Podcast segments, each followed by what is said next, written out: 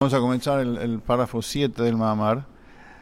En relación al nombre Tzvakot, cómo Hashem se llama a sí mismo, Dios de los ejércitos, Tzvakot, hay dos formas como aparece ese nombre en la Torah. Como aparece en la época de Moshe, Tzvakot Hashem, Tzivot Havaye, es el primero el nombre Tzvakot y después el nombre Havaye. Y cómo aparece en los Nevi'im, en los profetas, Havaye Tzvakot primero el nombre Abayá y después Tzvakot. ¿Cuál es la diferencia entre ellos? Explica el semestre de Kasi. Cuando la Torah dice Abay Tzvakot, como está en los Nevi'im, eso significa que Hashem da fuerza para luchar contra los malvados o contra la propia maldad de uno. Maldad o malvados, hagamos la aclaración, es como el Tania dice, como Hasiut explica el en el Tania, que un malvado no es necesariamente una persona que sale a la calle a robar o a matar.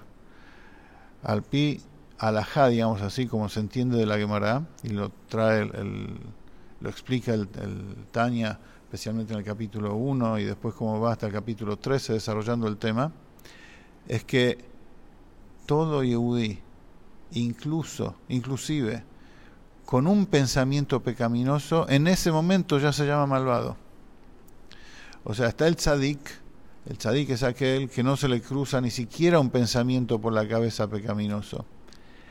Por el otro lado, en el otro extremo está el rasha, el malvado, el perverso, el malvado, el que tiene, el que el yetzer el alma animal, están con toda su fuerza dentro de su interior y le mandan pensamientos y le mandan ganas de hacer cosas que no corresponde. Y a veces cae. Y entre caída y caída hace teshuvah pero no tiene todavía la fuerza de sobreponerse completamente y dejar de caer. Ese es un nivel de malvado, o sea que el mal que hay dentro de él eh, em, lo domina, a veces, muy de vez en cuando o muy seguido, depende del nivel de cada uno.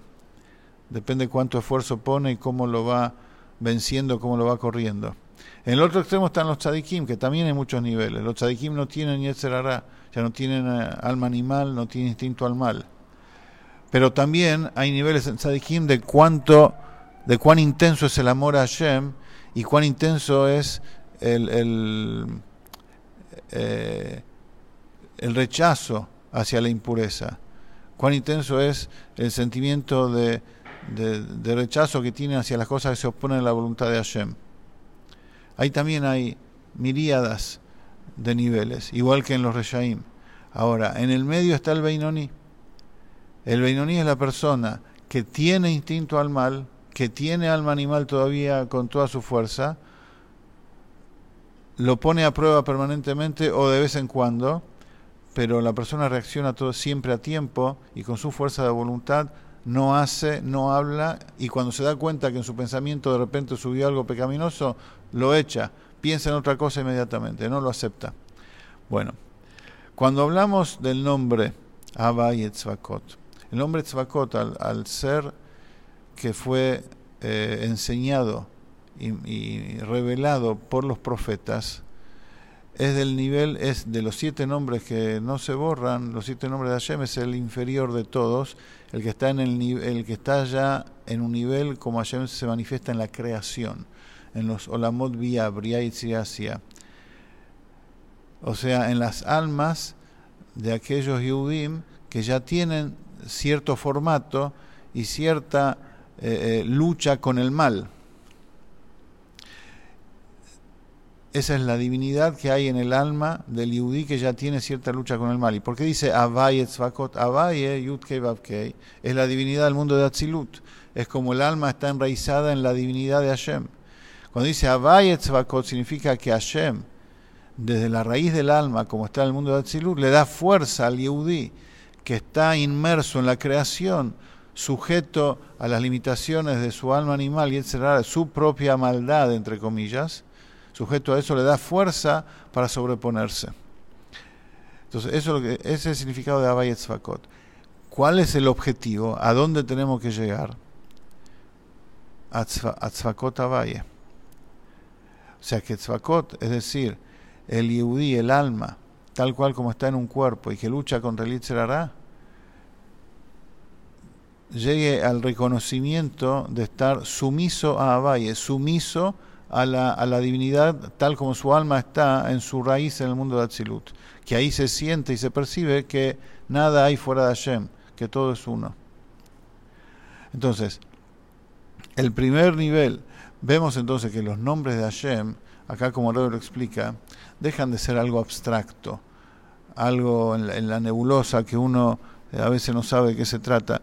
El, el explica claramente, no hay lugar vacío de él, y cuando la Torah habla de nombres de Hashem, se está refiriendo también al alma de cada uno, al nivel del alma de cada uno. Tzvakot es como Hashem se manifiesta en la creación, comenzando por la creación espiritual de las almas.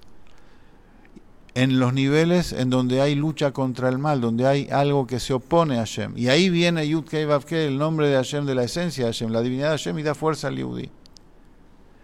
Pero da fuerza para que el Yudí se sobreponga y reconozca y llegue al nivel de estar completamente sumiso a la divinidad de su alma. Y ese es el segundo, Sivot Hashem, Tzvakot Hashem, donde el Tzvakot está anulado a la divinidad del alma. Y esa es la diferencia, y, cómo se explica esto en Abodat Hashem, un poquito más. Tiene que ver con el ejemplo que damos en la clase pasada acerca de los dos objetivos en la guerra. Hablamos que un rey hace la guerra para conquistar un tesoro, entonces esa guerra está ya tiene un límite, conquistó lo que quería y terminó la guerra, y planea desde un principio hacia dónde quiere llegar y está la guerra con el objetivo de hacer lo que el rey quiere. El rey quiere conquistar ese país y no descansa hasta el último milímetro que conquistó ese país. Y más si, en ese país hay gente que se revela o que lo provocó. Ahora, en Abodat Hashem, el servicio a Hashem, el primer el primer nivel de servicio a Hashem es Audata Birurim. Cuando la persona tiene que conquistar las chispas de divinidad que hay en el mundo en general, en las cosas materiales y en su propio cuerpo, en su propio alma animal. Uno tiene que esforzarse para hacer tefila. Cuando hace tefila, como explica eh, Tania en muchos lugares, entonces eleva la fuerza la energía de la comida, por ejemplo, que se hizo carne y sangre propia, y en esa comida había chispas de divinidad, como se hizo carne y sangre propia, esa energía es usada para servir a Hashem, que el Yudí conecta su mente y su corazón con Hashem, bueno, debe esforzarse, porque dentro del cuerpo hay energías que se oponen a eso, que no dejan que esas chispas sean liberadas, que no dejan que el cuerpo, el alma animal y el mundo entero material se reúna otra vez con Akadosh Baruj entonces debe esforzarse uno y rescatar el mundo y, que deje de ser fichas separadas, que deje de ser un rompecabezas desarmado, sino ir rescatando una, otra, otra y otra y armar el rompecabezas de manera tal de que se note que todo es divinidad. Ese es el primer paso.